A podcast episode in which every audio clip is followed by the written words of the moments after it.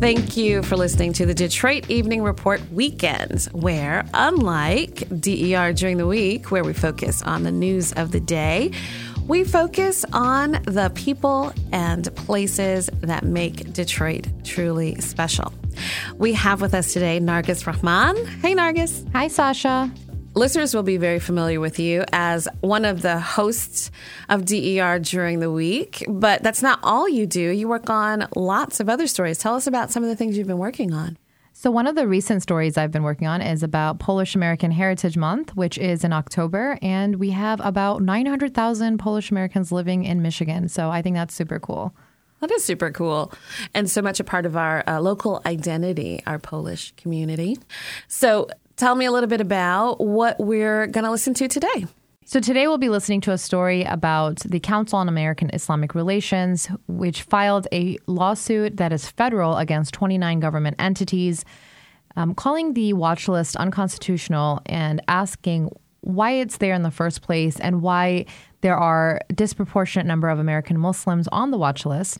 According to the CAIR National Litigation Director and General Counsel, Lena Masri, 98% of the names on the watch list are Muslim Americans. And part of the problem is that people don't know how they got on the watch list and can't figure out how to get off if they feel like they were unfairly targeted. So Lena Masri used to be the CAIR Michigan staff attorney. So she'll be talking to us about what she's observed as her time in the local chapter and how this has kind of evolved into a, a federal and national problem. Okay, well, let's listen.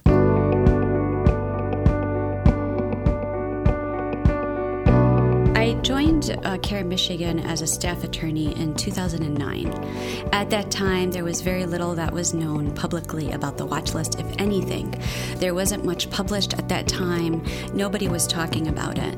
But because there is such a large concentration of Muslims in eastern Michigan, we were constantly, every three days, every three days, I would get another case of somebody who was asked religious questions because they're crossing from Canada into the United States.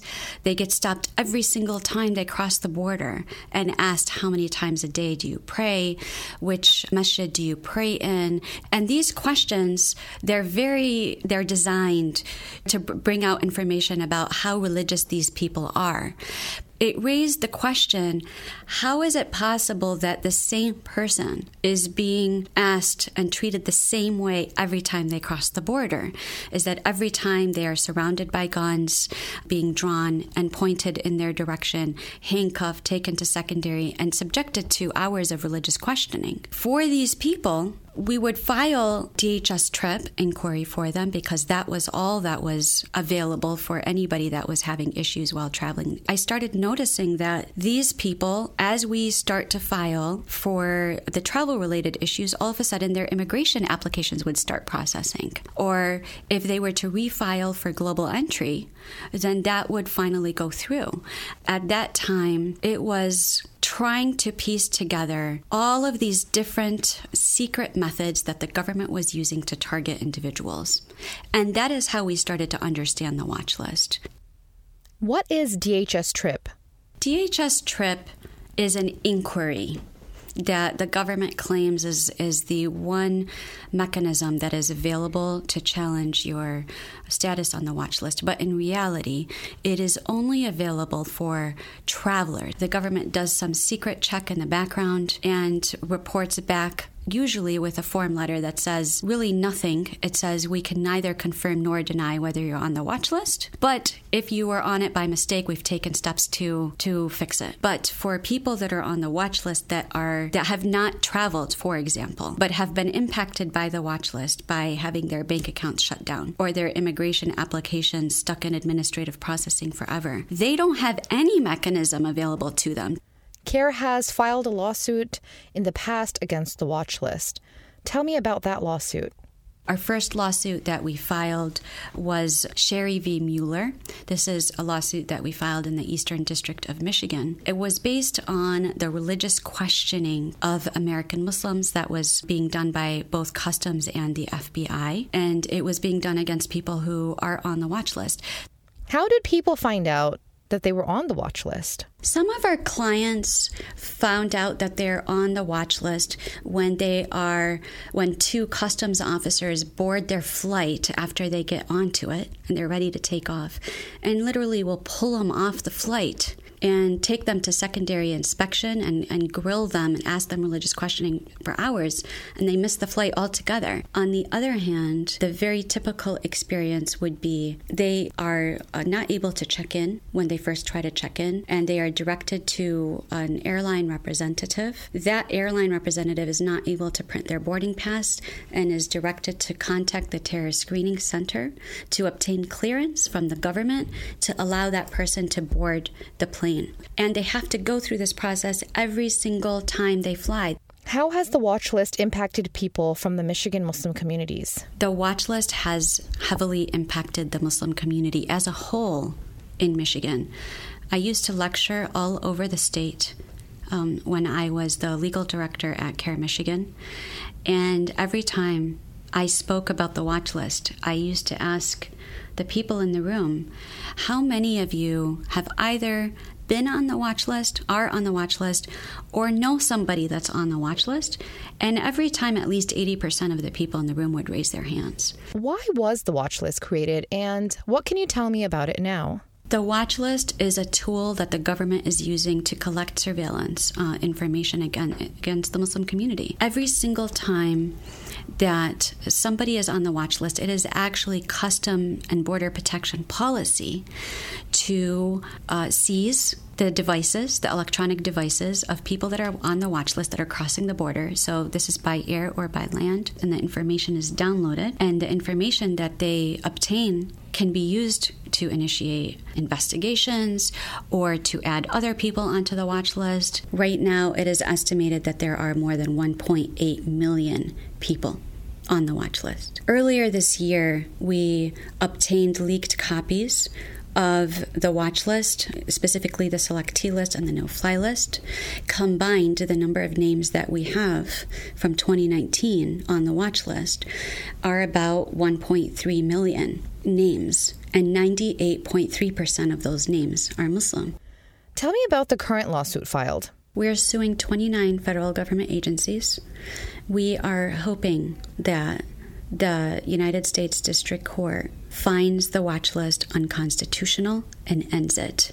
It is illegal, it is discriminatory, it is a tool that is being used to target a single community. The fact that the government is able to target a single group in the way that it is and essentially inflict harm in every aspect of their lives without being checked at all should be terrifying to anybody. If the federal government is able to do this to the Muslim community, it is able to do it to other communities as well. It really flies in the face of democracy. Our country is built on on transparency, on government accountability. What do you hope will come out from this current lawsuit? We believe that the evidence is so overwhelming that we have against the government that we don't need to proceed to trial. We are very hopeful that we would win on summary judgment, and what that means is if we are able to prove the claims that we have alleged in this lawsuit, which would mean that the court would be declaring the watch list unconstitutional.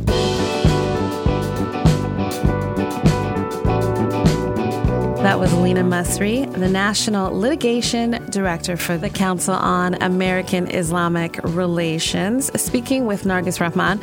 So, this interview happened in September. So, this was before the Hamas attack in Israel on October 7th and Israeli military actions that followed as we prepared this episode of DER Weekends for release, we thought it was important to contact CAIR Michigan for an update. So I spoke to Amy Doukoure, who is the staff attorney for the Council on American Islamic Relations in Michigan, for an update.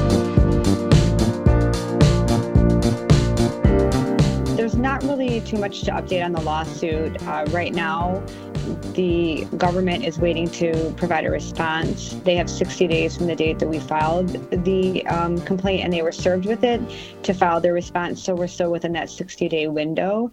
With regards to how um, Muslims are traveling in and out of the country, we um, do know that Muslims are being um, in, in, more intensely screened coming from the Middle East, uh, even more so than they were prior to the, the events of, of, of October 7th. So we're seeing more detentions, longer questioning, and really just more travel difficulties for Muslims. But more so than that, we're also seeing Muslims having law enforcement interactions within the within the country, so within their their homes and their businesses than they normally would, um, as a result specifically of what happened on October seventh. What are you seeing broadly in terms of how the Muslim community, and we know that Islamophobia um, can also be applied to other communities where people are making assumptions about mm-hmm. who people are. Um, what have you seen since October 7th and in the last few weeks? So, I mean, what we've seen is is um, not being widely reported out. So first of all, thank you for you know taking the time to ask that question. But what we've seen is we've seen people who are Muslim, who are Arab, who are Palestinian. They're being visited by the FBI, or if they're immigrants um, who are not here um, as citizens yet, maybe they're um, here on a student visa or they're refugees they're being um, called in for ICE questioning. There was a report, a very credible report, that a Palestinian immigrant was um, being held by ICE um, in Michigan. They were held for five days before they were allowed to have counsel contact them. And while they were being held, they were um, interrogated several times by the FBI, and that was a result of nothing more than their identity as a Palestinian national. So, those are the types of things that we're seeing with law enforcement. Um, we saw um, at Michigan State University over the past week, they had a, a, protest where they were approached on several occasions by law enforcement um, for questioning about what they were saying. Um, nothing that they were saying was inappropriate, nothing that they were saying was criminal, but they were being reported by people who didn't like the fact that they had a stance um, in favor of supporting. You know, a ceasefire in um, a, a, ceasefire in in the Israeli conflict against Palestine. Um, so they were being targeted for harassment, utilizing law enforcement. So those are some of the kinds of things that we're seeing um, on the law enforcement ground. Some other things that we're seeing are we've had students who were suspended from public schools because they've maybe made statements in class or um, you know and during the school day uh, during discussions about this they made they made statements um, pro-Palestinian statements and they, they they faced backlash from that. Muslims are being um, attacked in Michigan. There was an entire threat on the city of Dearborn uh, Muslim community as a result of what happened on uh, October 7th. And the you know, Islamophobic rhetoric that came out from the media as well as from individuals following that that incident. So those are uh, really concerning things that we're seeing going on right now. This is uh, a situation that feels so polar. There, there. It feels like you know there are two sides, and often our instinct is to approach it with this kind of can't we all just get along? You know um, kind of way of looking at it. And I, I, won't pretend that i don't also have that instinct. So like that's um, be great if you know everybody was just really really nice. What do you think we should be doing? What should we be talking about? How should we be guiding these discussions? What should we be thinking about as there's no real resolution in sight. I think I think it's really really important for people to take a step back of what their initial visceral response is to what happened on October 7th and look more broadly and more historically at what's taking place in the in that region and um, you know I think if everybody kind of recognizes the humanity of all of the human beings that are involved you know on both sides whether it's Israel or Palestine people, you know, can come to some resolution about, you know, what's just and what's right. This is a very tense situation that's going on. And there are, you know, two sides to what's going on. And, and people should feel safe in, in, in the United States to speak out about how they're feeling. They should feel safe to, you know, be able to address their grievances to, with the government. That's part of our First Amendment right and we just want muslim students and you know muslim citizens to be able to go about their daily lives without you know this fear that that they're going to be you know contacted by law enforcement or they could face some you know academic or employment repercussions because they've taken uh, a more, what they consider to be a moral stance um, on the the bombardment of innocent children and women in Gaza. That was Amy Doukoure, who is the staff attorney for the Council on American Islamic Relations in Michigan.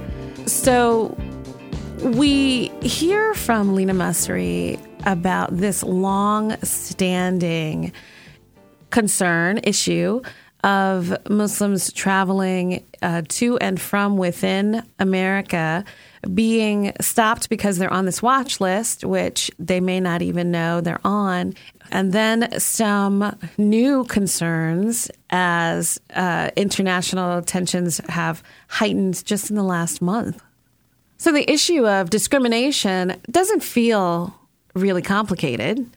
But when we have these international discussions and being in a community where those discussions really affect people on a really, really personal level.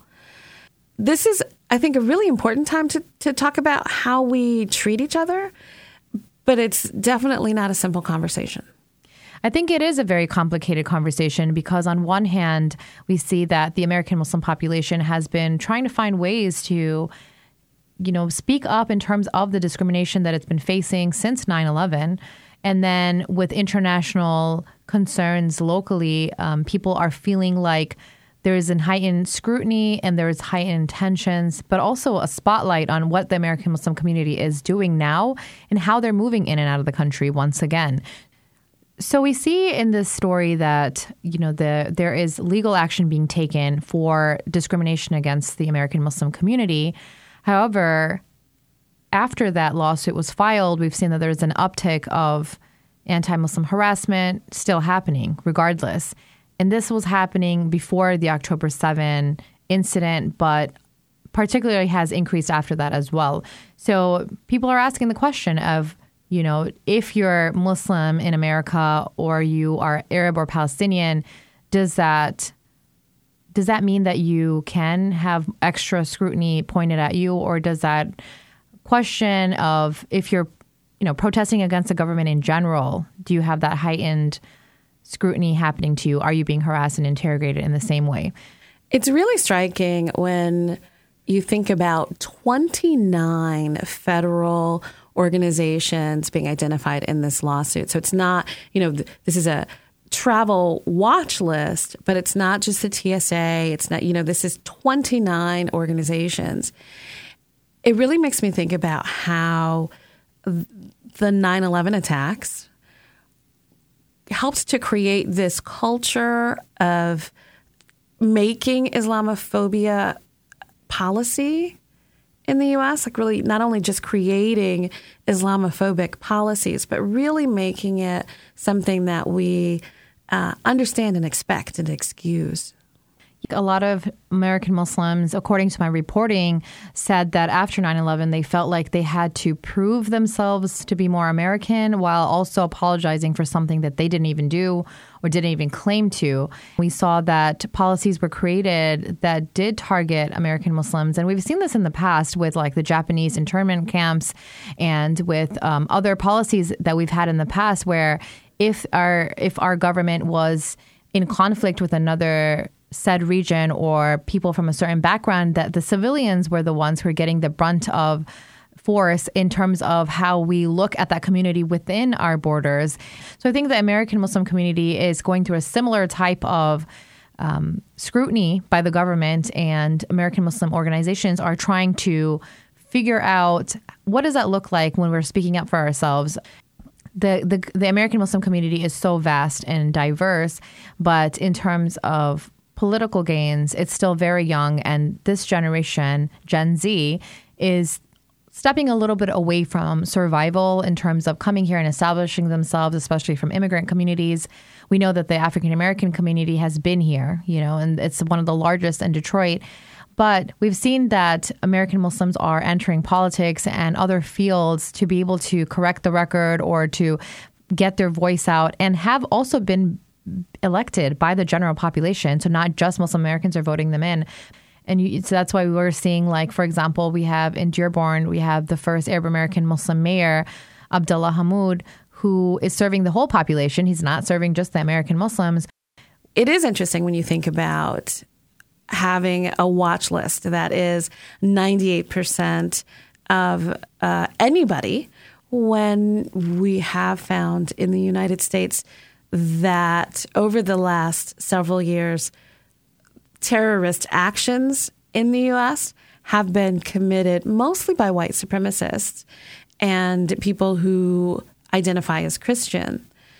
I think about this idea of religiosity, judging how religious someone is in order to judge how you should treat them and how um, reasonable it is to discriminate against them. We will certainly keep our eye on the lawsuit and see how it progresses. The courts move very slowly, so I don't think we're expecting to hear um, a lot of action on the watch list lawsuit soon. But there are definitely really difficult conversations here that we should have more often, even when we can't have them perfectly. And so we will be looking for opportunities to keep the discussion going. Thank you so much for coming in, Nargis. Thank you, Sascha. And thank you, dear listener, for joining us for the Detroit Evening Report weekends, where we spend some time with the people and places that make Detroit truly special. If you have some people and places you'd like us to know about, something you think we ought to be talking about, drop us a line at Detroit Evening Report at WDET.org. We'll see you Monday.